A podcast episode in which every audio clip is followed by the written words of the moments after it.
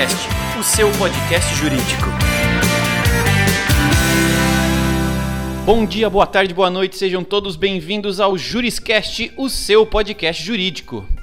Uh, vim aqui lembrar vocês que o Juriscast está disponível no SoundCloud, no iTunes, no YouTube, no Spotify ou em qualquer dispositivo com internet. Uh, ou seja, você pode acessar, consumir conteúdo jurídico de alta qualidade a qualquer momento e em qualquer lugar. Eu sou o Thiago Facchini e aqui comigo Giovanni Arseno. Bom dia, boa tarde, boa noite, Thiago. A gente chegou no Spotify, finalmente. Estamos lá agora também mais um lugar para você consumir o nosso Juriscast. E o tema de hoje, Thiago, é um tema que a gente gostaria de falar há muito tempo dele, mas estávamos procurando alguém especial para o tema e a gente encontrou. Falando em alguém especial, a gente não trouxe qualquer um, a gente trouxe alguém com experiência prática nesse tema. Então eu quero convidar a audiência a conhecer junto com a gente Alexandre Albuquerque Almeida. Ele é diretor da AAA e também cofundador da Jurtec. Ele também já liderou a gestão jurídica de grandes corporações como Carrefour, Grupo Vicunha, Banco Brasil Seguros, Seguros Unimed e certamente tem muita experiência prática para compartilhar com a gente. Então quero convidar a audiência com uma salva de palmas receber conosco Dr. Alexandre Albuquerque Almeida. Bem-vindo ao Juriscast. Meus caros amigos, muito obrigado. Como disseram vocês, bom dia, boa tarde, boa noite, pessoal, tudo bem? Obrigado pelo convite, é um prazer estar aqui com vocês.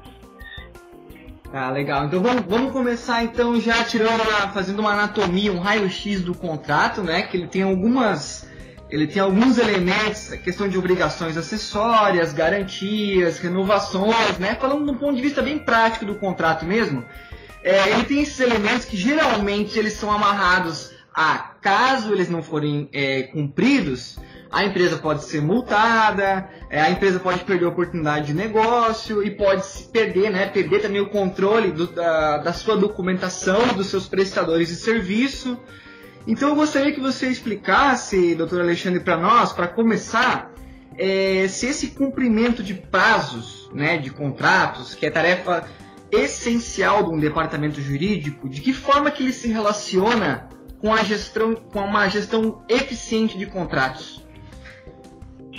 Parabéns pela pergunta, excelente e certamente importante a todo tipo de negócio. Uh, eu penso que o relacionamento do cumprimento de prazos uh, pelo jurídico uh, tem uma relação umbilical com a gestão eficiente de contratos das corporações de uma forma geral. Legal. Desde o momento em que o jurídico recebe um contrato para analisar ou, ou, um pedido de redação de, de, de um contrato, uh, até o momento em que esse contrato uh, se encerra, a gestão de prazos como um todo, não apenas a gestão do departamento jurídico, mas a gestão dentro da corporação, é muito uhum. importante a que você tenha controle absoluto do seu negócio. Imagine você uma corporação cuja atividade fim, a fabricação de um determinado produto uh, ou a prestação de um determinado serviço, dependa de um insumo, né? uhum. de um determinado insumo, e que esse insumo, embora é, comprado recorrentemente, por alguma razão ele demande um contrato. Né? Se você perde o prazo para acionar o jurídico, se o jurídico, por, outra, por qualquer outra razão, não consegue é, dar uma velocidade à redação daquele contrato, ou mesmo se não consegue imprimir controle no conteúdo daquele contrato, você pode uh, retardar a aquisição de um insumo e isso pode se refletir em toda a sua cadeia, a, a, a sua cadeia de, de, de, entrega daquele bem ou, ou serviço. Então, assim, dentro de uma empresa, em verdade, é, a gestão do contrato nasce quando alguém pede para que um documento seja. Aliás, nasce antes de alguém pedir para que ele seja analisado. Perdão. A gestão de um contrato nasce quando você tem a intenção de comprar ou vender alguma coisa que depende de um Sim. contrato escrito. Uhum. Nós estamos falando aqui de coisas tangíveis, de contratos que precisam ser controlados uh, com a ajuda do departamento jurídico, da área de compra de diretos ou indiretos, etc. Ah, e se há necessidade de existir um contrato escrito, a boa gestão de prazos começa quando você manifesta a intenção de comprar ou vender alguma coisa que demande esse contrato. E termina quando o relacionamento é totalmente desfeito. Totalmente desfeito implica dizer o seguinte: todas as obrigações de parte a parte foram cumpridas, entregues e não há nada mais a dizer. E aí termina a gestão daquele contrato uh, relativo àquele bem ou serviço. Se você não encadeia isso de uma forma lógica e sob controle, é muito possível que você deixe de fazer o negócio ou que você faça o negócio sem ter aquele contrato vivo, né? Vivo do ponto de vista é, do meio físico ou do meio uhum. eletrônico que diga quais são as cláusulas e condições. Sim. É, então, eu, eu não dissociaria de forma alguma a gestão uh, jurídica da gestão do contrato de uma forma geral. Eu diria que uhum. a gestão jurídica está contida na gestão de contratos, uh, na cadeia de gestão de contratos. Legal, e a gente aqui no Juriscast muitas vezes acaba, por ser um podcast jurídico, a gente acaba centralizando as nossas temáticas na parte contenciosa do jurídico, digamos assim. E é legal que a gente tenha finalmente trazido aí a pauta contratos para essa nossa discussão e para esse esclarecimento, é, porque dependendo da área de atuação do profissional, se ele já teve ou não contato com o jurídico corporativo, né, com o departamento jurídico, às vezes o profissional pode não ter essa visão completa e de que de fato é um, um, um um, ativo importante e estratégico para a empresa, essa correta gestão de contratos, né? Muito está em jogo aqui quando a gente é, diz que determinada área jurídica é também a responsável não só por armazenar, mas para cuidar desse ativo é, é, de contratos, né? E, e, e você, em específico, é uma pessoa que tem muita experiência prática em empresas de ramos variados, né? empresas grandes mas variados, como por exemplo, você já né, trabalhou lá com seguros Unimed, mas também no Carrefour. Então, ah, considerando essa tua, essa tua experiência, digamos que ampla e mista, eu queria a, a pedir a tua opinião sobre é, é, o seguinte item. Você acredita que em empresas, né? A gente, a nossa audiência é jurídica. Tem aqui advogados de escritórios, como tem gente também de departamento jurídico. E na sua visão, é, você diria que tem uma distinção é, é, em termos de demanda de acordo com o segmento em que a empresa atua ou é, o volume que vai dizer o, o, peso que, que a gestão de contratos vai ter para cada empresa e, e, e, é isso aí apenas? Qual a tua opinião sobre esse item? Olha, o tipo de, de empresa em que se atua dirá muito sobre o tipo, sobre a natureza da gestão de contratos uh, necessário.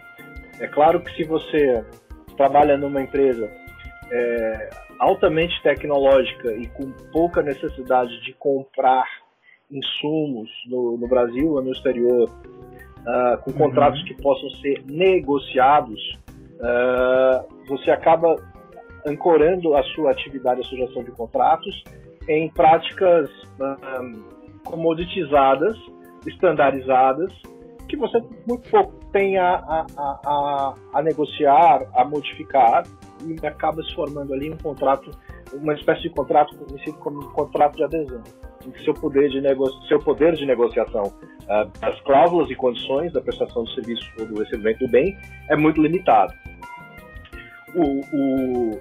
Mas eu diria para você o seguinte: na medida em que você precisa controlar as suas relações com os seus stakeholders, Independente uhum. do volume ou do tipo de empresa, a gestão de contratos sempre tem algo a agregar. Mesmo que você tenha um volume pequeno, mesmo que você seja de uma, de uma é, indústria uh, de qualquer tamanho, que tenha uma demanda de customização de contratos muito pequena, você gerenciar bem os seus, os seus stakeholders, os seus prestadores de serviços, os seus parceiros, certamente influenciará no sucesso do teu negócio, minimamente no sucesso financeiro da tua estratégia. Show. E complementando até essa pergunta que eu acabei de, de fazer, né, sobre o porte da empresa ou o volume de, de contratos que ela possa ter, é, independente disso, né, você está muito por dentro aí dessa recente Lei Geral de Proteção de Dados. É, como é que você vê é, a, a, a, a entrada dessa, dessa, desse cuidado extra com as nossas relações e a associação dele agora com a gestão de contratos? O que, que a gente precisa tomar cuidado? É, muito bem. Eu acho que o primeiro ponto a estabelecer é a proteção de dados pessoais, que é a norma que você acaba de falar, diz respeito aos dados das pessoas físicas.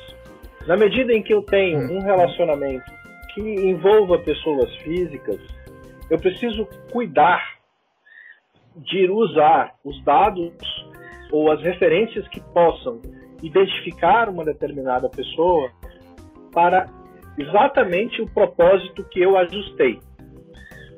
Onde eu vejo uma repercussão uh, razoável da norma de proteção de dados na União Europeia e no Brasil na gestão de contratos. Legal. Nos dados pessoais dos signatários dos contratos, representando ou não pessoas jurídicas, e na utilização que eu darei àqueles dados pessoais, não poderá ir além das finalidades expressamente é, consignadas é, no contrato que eu firmei.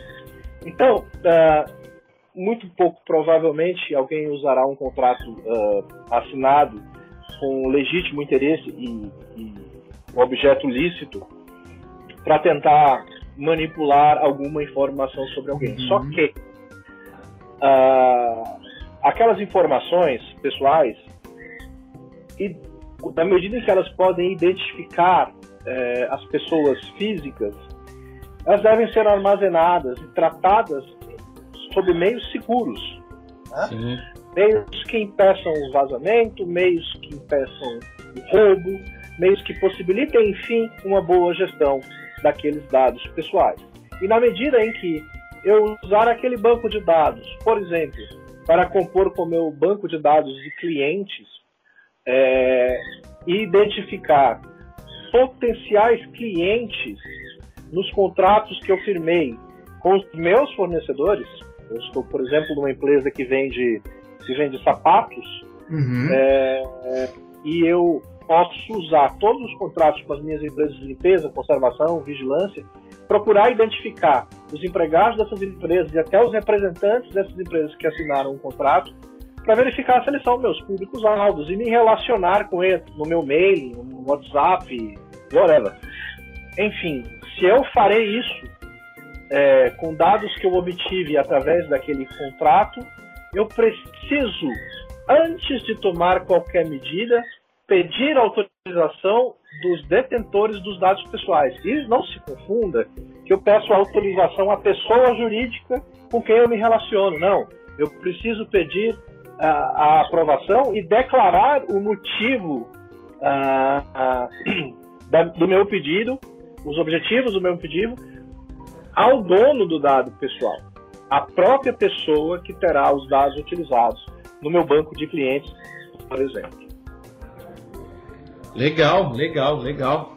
É, tem bastante coisa para ser cuidada. Nesse caso específico, o futuro nos, nos traz muitas novidades. Sim, é, e talvez essa, essa temática do GDPR vá voltar à frente um pouquinho. Já vou retomar ela, mas antes eu quero voltar a, eu quero voltar à questão nuclear da pauta aqui, a gestão de contratos, e quero botar uma tecnologia no meio aqui, porque eu acho que o, as duas grandes marcas da, da, do Juriscast é falar sobre direito e tecnologia, né? Uhum. Então, aproveitando essa esteira, eu queria perguntar ao doutor é, a relação de gestão de contratos do ponto de vista tecnológico, né? A Projuris, né, um software jurídico que também trabalha com gestão de contratos, mas de, uma, de, um, de um ponto de vista mais amplo, né? Seja todo o ciclo do, do, do, contrato, desde a feitura dele, até o acompanhamento, o armazenamento dele, a questão até de gerador de indicadores, né? De desempenho e tudo mais. Como que o doutor vê que a tecnologia pode ajudar a fazer essa gestão de contratos?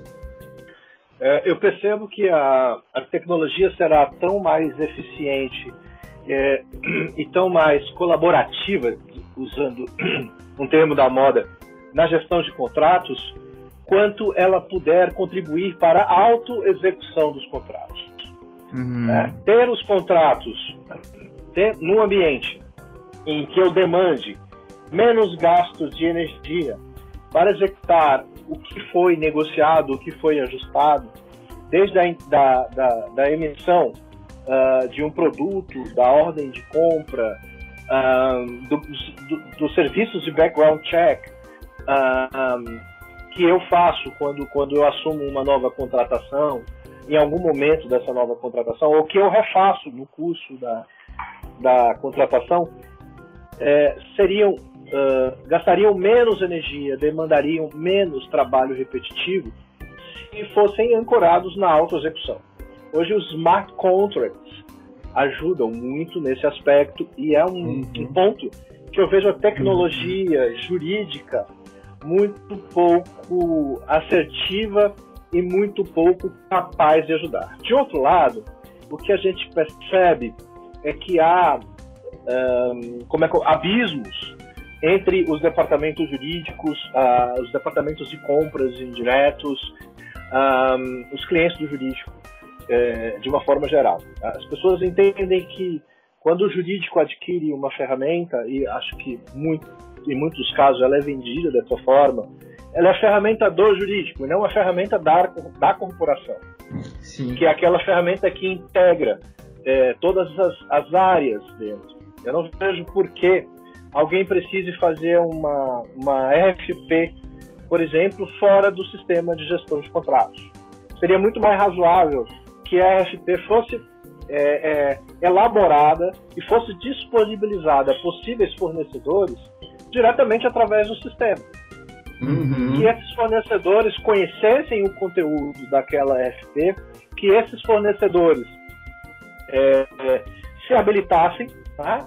é, é, através da, da, daquela ferramenta para prestar as informações, demonstrar inequivocamente a aderência entre a sua empresa e, o, e a empresa que quer comprar o seu produto ou, ou serviço, e todo o processo, desde ali, é, seguisse dentro do sistema. Ou seja, quando eu quero comprar alguma coisa, eu abro o meu sistema, digito as condições, reúno as, as áreas clientes, porque não é geralmente só a área de compra de diretos ou indiretos que define, né? essas áreas compram para todas as empresas, então elas uhum. também têm clientes internos que ajudam a definir qual é o objeto de uma compra. Uhum. E essas uhum. pessoas poderiam todas se reunir, discutir, validar com alçadas através das ferramentas de gestão de contratos. De modo que quando o processo de escolha uh, de um bem, de uma compra, fosse finalizado, todo o histórico, todos os dados necessários para que o contrato seja feito com assertividade, segurança e melhor tempo já estão no, no, no sistema que gerirá é, as cláusulas contratuais subscritas a partir do momento que elas forem aceitas por todos. Tá? Pe pegando, pegando um gancho no que o doutor falou, é, é, você vê que essa integração entre os departamentos, né, esse relacionamento entre o jurídico com outros departamentos, também pode vir a ser um problema dessa gestão de contratos? É, sem dúvida alguma. Sem dúvida alguma. Quando nós temos é, é, que as partes, que dentro de uma empresa, dentro de uma corporação, as diferentes áreas se sentem como ilhas em relação uhum. àquele contrato, eu perco, por menor que seja o índice, o tamanho, mas eu perco alguma eficiência, eu perco energia é, num processo que poderia ser mais fluido e mais fácil. Uhum. Por quê? Porque as áreas se pensam é, de forma estanque. Elas não uhum. se veem como todas elas gestoras do resultado daquele contrato. Sim. É, e, e, ainda, na, ainda em relação à tecnologia jurídica, né? É, como a gente se relaciona aqui na ProJuris com o mercado de departamentos jurídicos, a gente sabe que apesar né, de sermos entusiastas da tecnologia e reconhecemos muitas vantagens, nem sempre é assim nos departamentos, né? Tem uma questão de, de cultura, de trabalho, etc. É, que está tá, tá até havendo um movimento agora, né? De, de abertura de, de olhos para esses sistemas tudo mais, ainda é muito manual. Né? Então tem muito departamento jurídico que o controle de contratos é feito via planilha Excel ainda. Né? É, e eu acredito que o, talvez o problema que mais chame a atenção em fazer uma gestão de contratos numa planilha é a questão de integração, né? Porque se uma pessoa está trabalhando, a outra não pode trabalhar, enfim. Até queria saber é, do doutor o que, que o doutor acha em relação ao controle manual. Também queria fazer um link, falei que ia voltar a falar de GDPR, se esses controles manuais em Excel também são um pouco mais fracos em relação a dados. A perca de dados, a invasão de dados, a enfim, a perder dados mesmo no dia a dia, talvez, né? Que não preencheu a tabela, salvou numa versão antiga, não sei. Como que o doutor vê é, as, quais são as consequências, talvez, dessa, dessa gestão manual, né, feita? Ah, nós, acho que nós deveríamos dividir esse ponto em três. O primeiro ponto é a gestão manual é, pode ser é, uma solução perfeitamente cabível. Eu uhum. não vejo por que ela não seja uma, uma, uma uma coisa possível, né? Se eu é. tenho uma microempresa, como no caso a minha, que tem um ou dois contratos por mês, é, vendo com, com otimismo, é, eu não vejo por que ter uma, uma, uma ferramenta específica para gerir contratos, ela pouco me agregaria, a menos que fosse uma ferramenta que eu tivesse como é, serviço e não como software que eu tenho que comprar licença, implantar e tal. Uhum. E aí talvez na Seara, na casa do serviço, isso é, é faça todo sentido para uma micro ou pequena empresa, né? É, faça sentido também para o fornecedor, porque em que pese a tendência de faturamento como o serviço seja menor do que a tendência de faturamento uh, como venda de, de licenças de software ou até de serviços de de implantação, que custam alguns ser mais caros, de outro lado é escalável, porque a quantidade de negócios, formais ou informais, grandes ou pequenos, no Brasil, certamente guarda, traz em si uma demanda reprimida por boa tecnologia na gestão de contratos. Mas voltando ao ponto da nossa discussão, uhum. é, é claro que se eu resolvo fazer isso manualmente, eu estou mais inseguro. Né? Eu não falo apenas do controle do prazo, da gestão do prazo, porque eu posso ter uma coisa artesanal e o controle nas, nas, minhas agendas, no meu telefone, nos meus devices, enfim. É, mas a minha capacidade de proteger aquilo que é físico, aquilo que é manual, é mais restrita, é mais é, limitada do que a capacidade de proteger aquilo que está em ambiente digital.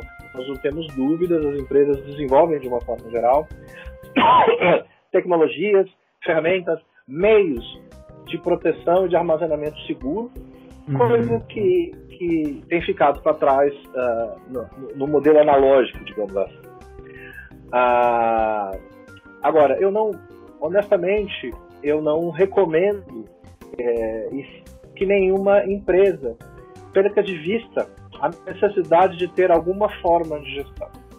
Se eu não tenho demanda suficiente e não encontro alguém que me faça, que me venda um serviço a preços competitivos, que eu tenha aquilo manual, mas que eu tenha uma política, que eu tenha uma regra de gestão e que eu de tempos em tempos verifique se o que eu estabeleci de políticas e de regras está funcionando. Porque o segredo do sucesso na gestão de contratos é você ter uma esteira lógica, mensurável, né, vista e revista, que possibilite você identificar mais fácil quais são os teus gaps, quais são os teus ganhos, quais são os teus pontos fortes, quais são os teus pontos fracos nas tuas relações contratuais, evitando atritos internos na tua corporação de qualquer tamanho e evitando atritos com os teus stakeholders.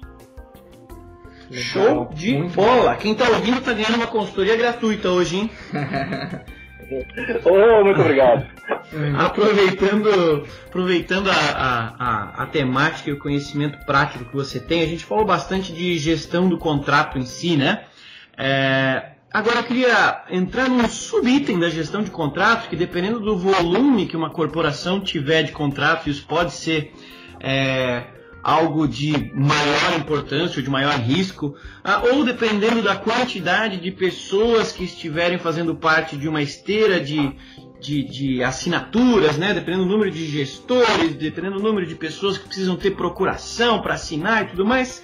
Ah, eu quero falar agora sobre as assinaturas dos contratos em si, né? Esse subitem dentro do tema gestão de contrato, mas quero entender de você a sua percepção sobre qual o risco né, que, o, que o jurídico corre é, quando ele precisa é, é, é, é também controlar não só os contratos, seus prazos e tudo mais, mas as assinaturas é, desses contratos. Né? Como é que o jurídico pode trabalhar de maneira profissional e eficiente as assinaturas desses documentos, né? É, para garantir que de fato nada vai se perder, nenhum documento vai se perder, nenhum documento vai ser assinado por, né, sei lá, quem não pode assinar, sei lá. Qual a tua opinião sobre esse tema? Muito legal. Eu acho que nós temos duas questões aí. A primeira questão é a questão da circulação física ou da circulação eletrônica do documento para assinatura. Né? Uhum. Evidentemente que se nós temos uma circulação física, nós temos uma, uma o documento precisa ir de, de casinha em casinha, entenda casinha como cada departamento que deve de alguma forma interferir, rubricar e assinar uhum. aquele contrato. É, nós teremos uma gestão muito mais frágil, é, uma gestão muito mais difícil de fazer, em especial em grandes corporações, porquanto a rastreabilidade daquele documento, mesmo que você ensine um chip, um código de barra, alguma coisa do gênero, ela é, acaba ficando mais restrita e, portanto, mais sujeitas a, no mínimo, atrasos, né? Uhum. Quando não perde o documento com a necessidade de geração de um outro. Então, comparando a circulação física do documento com a circulação eletrônica, a circulação eletrônica é muito mais eficiente.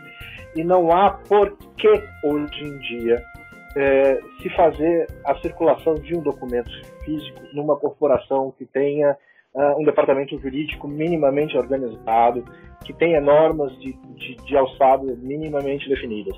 E nós já conseguimos extrapolar essa circulação uh, física, né, fazendo um switch para circulação eletrônica, mesmo para fora dos muros da nossa corporação. Nós conseguimos interagir com a, empresa que nos venderá algo, ou comprará algo de nós, é, eletronicamente. O ideal é que as, as, as plataformas uh, jurídicas sejam uh, cada vez mais plataformas de relacionamento. Né? É, B2B ou B2C não importa, mas o que faz mais sentido é que exista a possibilidade de colaboração uh, para a construção daquele contrato, e nada mais é do que um acordo de vontades entre duas ou mais partes. isso na escala da circulação eletrônica é muito mais fácil, inclusive mais seguro? Uhum. né? para efeitos de controle de versionamento, para efeito do tempo em que as coisas são realizadas, de cobrança, de gestão, enfim.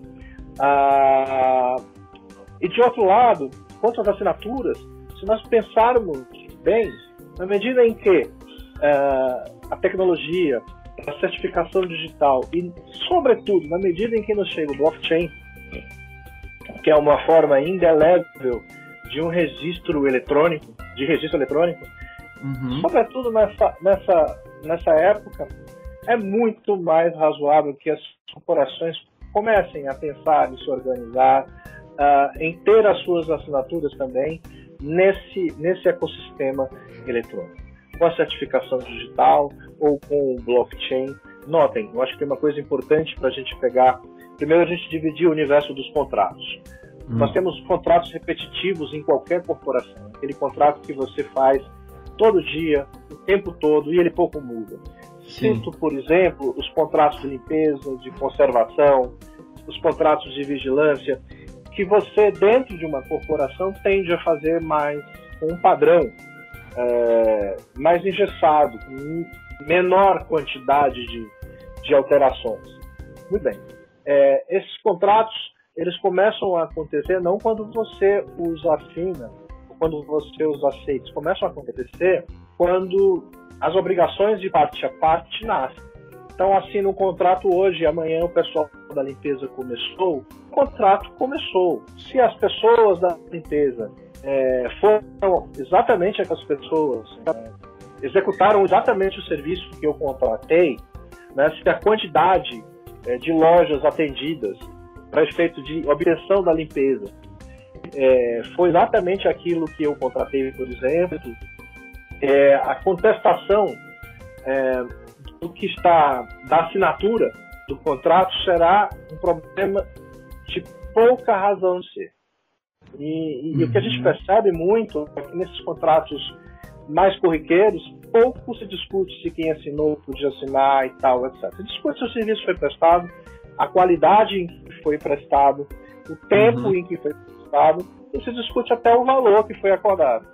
Mas não, raramente se discute se ele foi assinado por quem podia ou não podia assinar. Então, nesse tipo de contrato, essa espécie, com muito mais razão, não se, não se deve jogar tanta atenção na discussão sobre a assinatura, quanto mais quando nós fazemos assinaturas uh, certificadas ou nós fazemos assinaturas através de blockchain, que são uhum. capazes de identificar a geolocalização do detentor daquela, daquela assinatura, uh, o, o, endereço IP, né, a máquina, então formando toda uma um arcabouço de, de pontos que demonstram que quem assinou era realmente alguém com quem eu vinha negociando aquela prestação de serviço.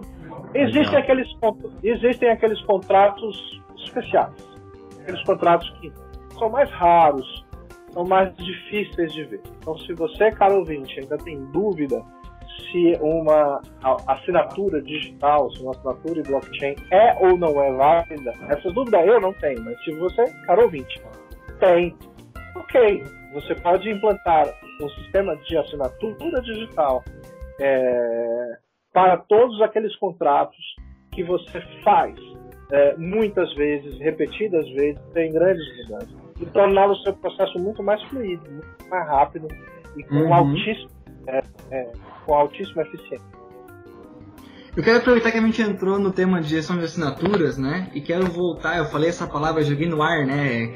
Indicadores de desempenho, mas eu quero pegar de novo do ar essa, essa expressão e quero juntar com gestão de contratos, né? Afinal de contas, é, gestão de assinaturas também a gente fala, a gente está falando sobre produtividade, né? Porque tem workflows de assinatura, tem esteiras de assinatura que são gigantescas e às vezes pode atrasar um contrato, atrasar o, enfim, o andamento do contrato. Então, o queria... próprio, é, é, próprio fim dele, né, como o doutor citou no começo, atrasar aí a compra de determinado produto, insumo e a produção do produto em si. Isso, eu queria saber se o, o doutor que, que, que, presta consultoria de inovação para escritórios de advocacia e para departamentos jurídicos, se já existe algum se a gente pode falar que dá para criar um indicador de desempenho nessa gestão de contratos, seja na assinatura ou em outro lugar, se os departamentos já estão fazendo isso, se eles estão começando agora? Olha, eu acho que já existem eu conheço algumas empresas que têm indicadores para isso. É, a hora que se abre um chamado para o jurídico, até a hora que o jurídico é, consegue, se for ele o responsável, circular e colher todas as assinaturas. O que eu acho é que esses indicadores estão muito longe é, de serem os indicadores que as empresas precisam. Então, uhum, legal. Convido a, eu convido a todos a olhar um contrato de modo mais holístico. Né? Um contrato que eu uh, demorei para formatar ou demorei para assinar pode impactar do meu fluxo de caixa até o meu fluxo de produção. Né? Uhum. Então, assim, se, se é, uh, eu acelero, se eu não tenho, ou se eu atraso é, um contrato demasiadamente e aquilo que era para ter sido resolvido em janeiro será resolvido em julho e eu não me comunico adequadamente com as áreas financeiras, com as áreas de controle de orçamento, eu tenho um problema no meu budget, que não é um problema exatamente de fluxo de caixa, mas é um problema uh, de ter uma visão uh, do que iria acontecer, do que, iria, do que seria gasto uh, a, a, partir da assinatura daquele contrato, que eu, algumas empresas consideram o seguinte, se eu não realizei o budget de janeiro é, inteiramente, deixei valores sobrando ali, esses valores foram incorporados ao resultado e acabou, eu não tenho mais o budget. Né? É, por outro lado, se eu não aviso a, ao caixa é, uhum. que eu, eu atrasei a demanda daquele contrato, ele também não se prepara para fazer o pagamento que seria em janeiro, em julho. Também não há uma previsão de volumes disponíveis em conta corrente é, para fazer frente àquela obrigação que, que restou atrasada. É, se eu deixo de comprar um insumo super importante no momento certo, porque eu não fui eficiente em circular aqueles, aqueles contratos, eu posso comprometer a, a minha produção. É, e para evitar comprometer a produção, eu posso obrigar a área de supply chain a comprar insumos uh, não planejados, de forma não planejada, e compravam tanto mais caro do que ela Sim. havia conseguido negociar uh, naquele contrato específico. E aí eu faço um processo para dispensa de assinatura de contrato, porque é uma compra emergencial que decorre de uma falha na gestão de contratos uh, da gestão ordinária. Curioso, hum. né? Sim. É, então, é, eu gostaria de convidar a todos a não olhar para a questão do prazo uh, da assinatura, mas para a gestão política. Como a atitude do jurídico é, é, pode repercutir em tantos setores, em tanto resultado, e quanto cada jurídico, cada área de supply chain, cada área de controladoria uh, das empresas que nos escutam pode contribuir para que isso seja mais fluido. Legal, é ah, verdade. Uhum. É, é, é, através de uma plataforma que tem um alto poder relacional, né? Que, que me permita não só ter os meus contratos, como me permita identificar de um modo mais amigável é, as demandas judiciais, até o contencioso que resulta dos meus problemas contratuais, relacionando o contrato que está na minha plataforma à demanda sem que necessariamente as pessoas precisem elas lembrar que existia um contrato e estabelecer um link, mas a ferramenta me ajudando. O que eu quero dizer para vocês é o seguinte: nós seremos tão mais felizes, tão mais eficientes é, e evitaremos tanto mais dispêndio de energia na gestão do, dos contratos, quanto nós formos capazes de enxergar que um contrato uh, é uma a instituição de um negócio é, que tem um formato jurídico, mas pertence a toda a corporação. Uhum. E se nós tratamos de modo estanque a possibilidade de sobretrabalho, de retrabalho, de dispêndio de energia pela falta de fluidez e de organização, é quase certo. Hum, legal, legal. Para quem está nos ouvindo aí, a gente conseguiu ver na prática como que uma gestão de, de contratos feita de uma maneira não tão eficiente pode impactar aí a empresa como um todo, né? Diversas áreas além do próprio jurídico. E aproveitando esse ensejo e, e, e essa, essa associação com a prática, é, a gente está se encaminhando aí para o final do nosso programa de hoje. É, eu gostaria de, de, de perguntar para você, doutor, para quem está nos ouvindo agora, além de obviamente procurar a AAA depois que acabar aqui o programa, mas e você... pesquisar sobre blockchain né? e pesquisar um pouquinho sobre blockchain que vai virar uma realidade em breve, muito em breve. Já está sendo mega discutido, já tem grandes cases no Brasil, inclusive.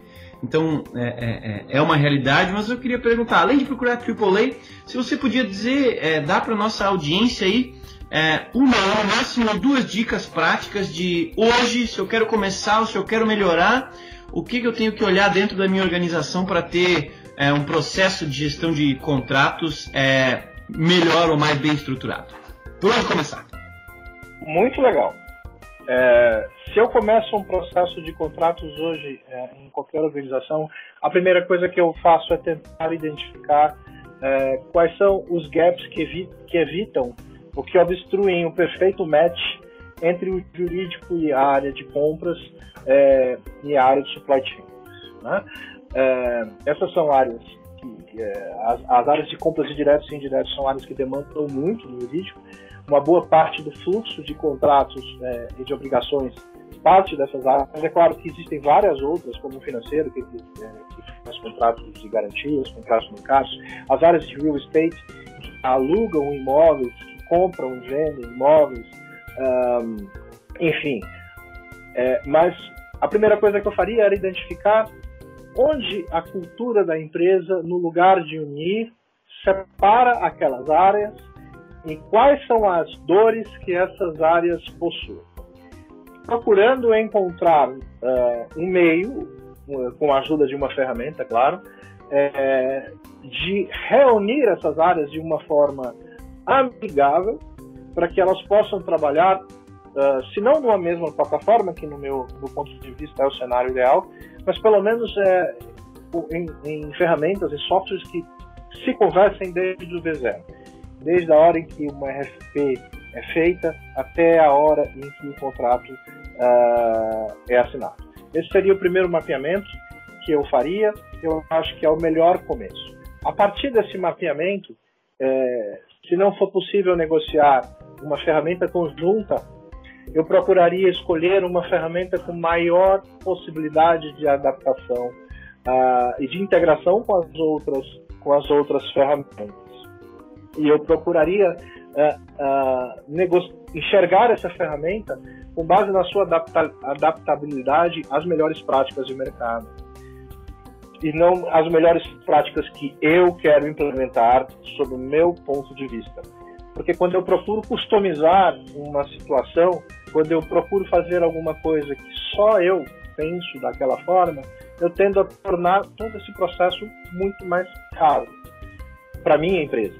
Quanto uhum. mais é, eu usar os standards, quanto mais eu usar o que mais gente usa, mais eu consigo escalar, menos é, esforço de implantação ou de aquisição é, de um serviço eu farei. Seriam esses dois passos. Show de bola! Isso sim que é aprendizado real e na prática. Gostei, estou muito feliz. Também tô, também tô. Porém, infelizmente, para todo mundo que tá nos ouvindo, infelizmente está chegando a hora da gente terminar esse episódio do Juriscast. Então eu quero convidar para suas despedidas, é, primeiramente Giovanni, é, quais suas palavras para o Dr. Alexandre e a nossa audiência nesse belíssimo episódio? Bom, as minhas palavras para o doutor Alexandre é muito obrigado, né? Que são as mesmas palavras para a audiência. Muito obrigado por ter nos ouvido até o, até o presente momento. E também quero, né?